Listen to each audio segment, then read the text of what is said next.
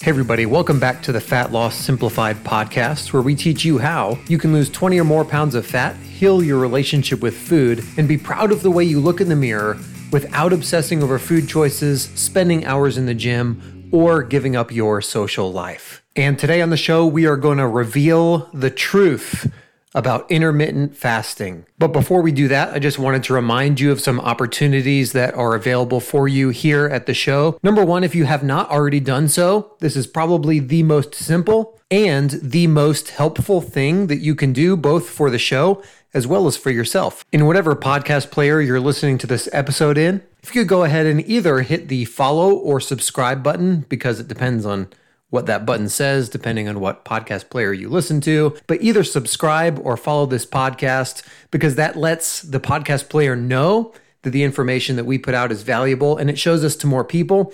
And not only that, but it also benefits you because it ensures that you get alerted whenever we provide a new episode as well. Also, I did want to let you know about the opportunity to schedule a lifestyle audit down in the show notes below. There's literally a link that says schedule a lifestyle audit. And what that lifestyle audit is, is it allows us, meaning me and you, to be able to sit down and have a conversation about how you can reach your goals more efficiently. Over the last few weeks, I've actually had several conversations with listeners who really were just missing one or two pieces that were going to make them successful. And so we were able to sit down, spend a decent amount of time going through what their lifestyle looks like, what their needs currently are, and we were able to get them pointed in the right direction. And that is absolutely free. It costs you absolutely nothing to get the answers that you need. As I put it to my email list this morning, to feel at home in your bathing suit this summer while eating ice cream and possibly, if this is your thing,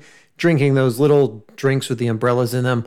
That's not really my thing, but maybe it's yours. And so that you can enjoy that this summer while feeling at home in your bathing suit and having all be well with the world. Go ahead and schedule your lifestyle audit. And with all that being said, let's get right into the show. Now, this is something that I think needs to be talked about because it's come up several times, both on my social media pages as well as in conversations with people on an individual basis. And that is the idea of intermittent fasting.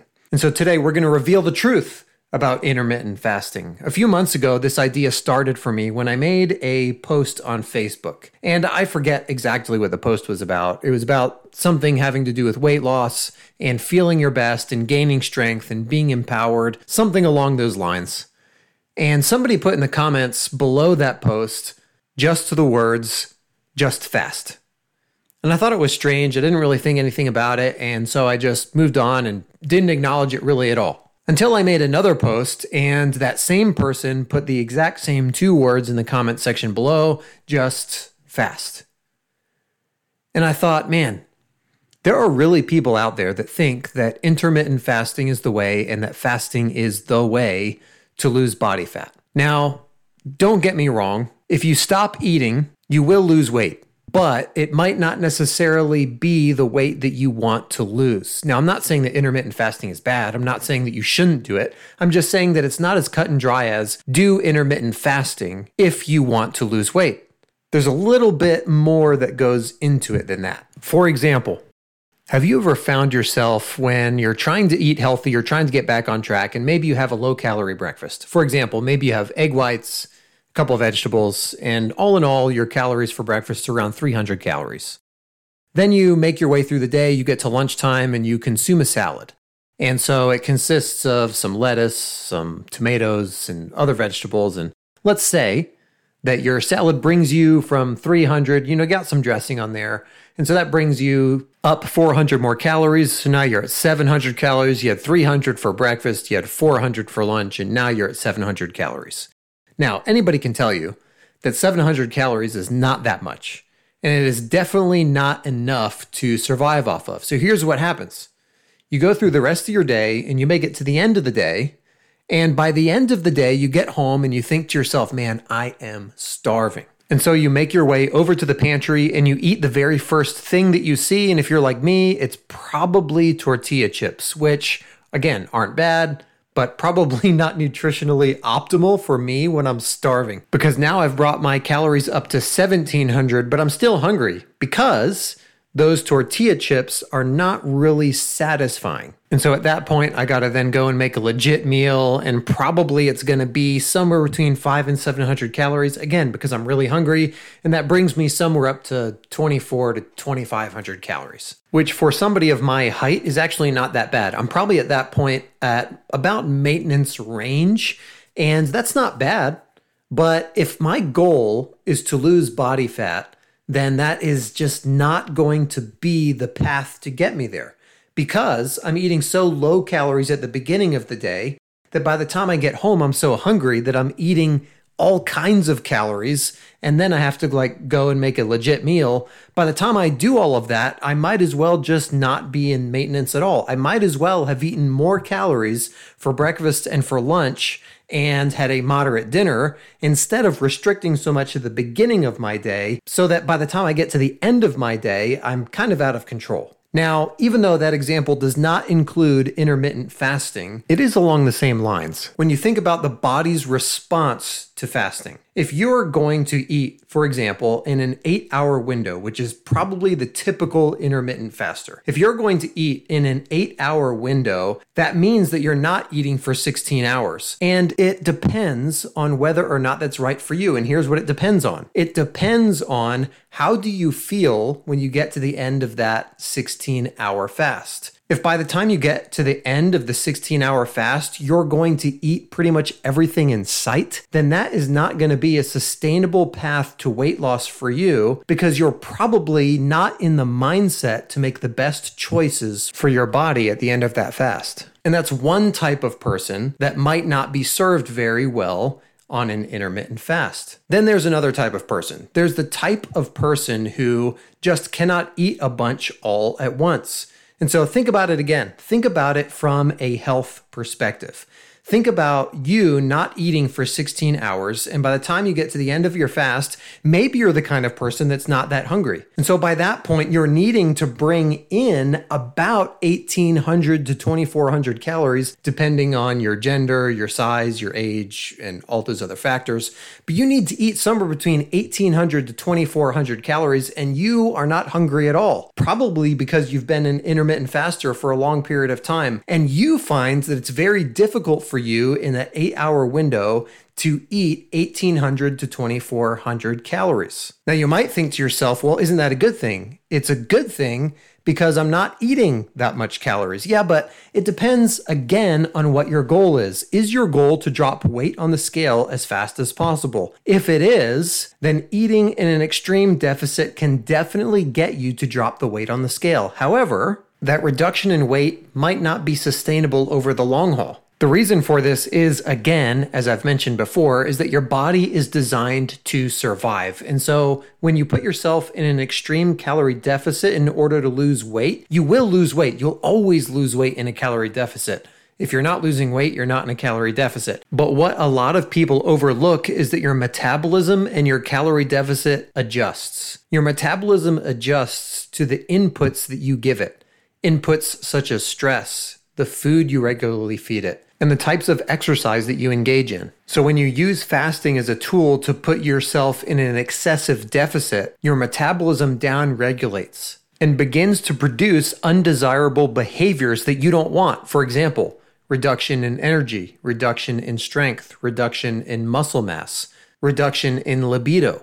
All these things are reduced when you chronically underfeed yourself. And that doesn't even mention body fat overshooting. Body fat overshooting happens when you reduce your weight by dramatically putting yourself in a calorie deficit. And so you do lose weight. But eventually, when you start eating in any kind of surplus, your body packs on fat like your grandparents stuffing cash under the mattress during the Great Depression. That's not to say anything negative about your grandparents stuffing cash under their mattress. That was a survival mechanism. Back in that time, they didn't trust the banks, and so they wouldn't deposit their money in the banks.